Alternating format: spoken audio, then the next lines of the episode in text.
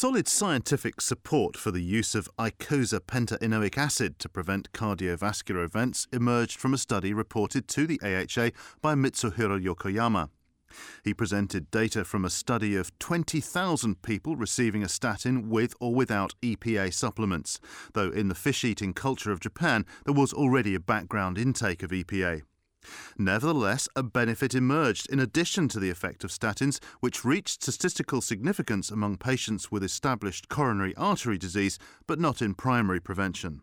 As compared with statin only group, EPA plus statin produce uh, relative risk reductions by 90% as compared with the statin only groups.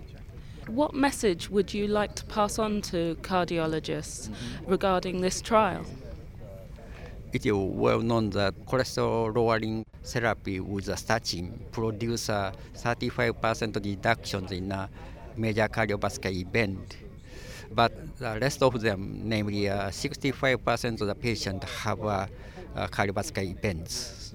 by adding uh, EPA, further 90% reduction in an event would be obtained.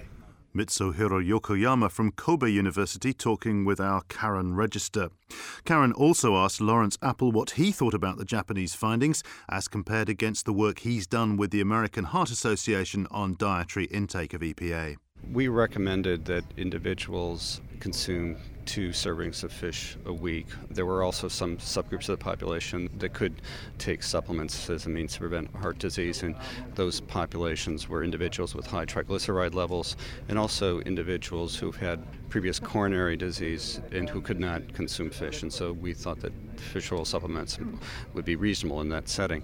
His study corroborates those findings in individuals who have previous heart disease looked like there were pretty reasonable, about 20% reductions in event rates in individuals who had a prior heart attack and who were concomitantly being treated with a statin. I think the verdict is out still in terms of primary prevention. It looked like there was a trend towards a benefit, but we're not quite sure if individuals who have not had a heart attack should take fish oil and what their benefit would be. What are the recommendations from the AHA on dose of EPA? There actually are no specific recommendations on dose. The AHA recommendation is two servings of fish per week.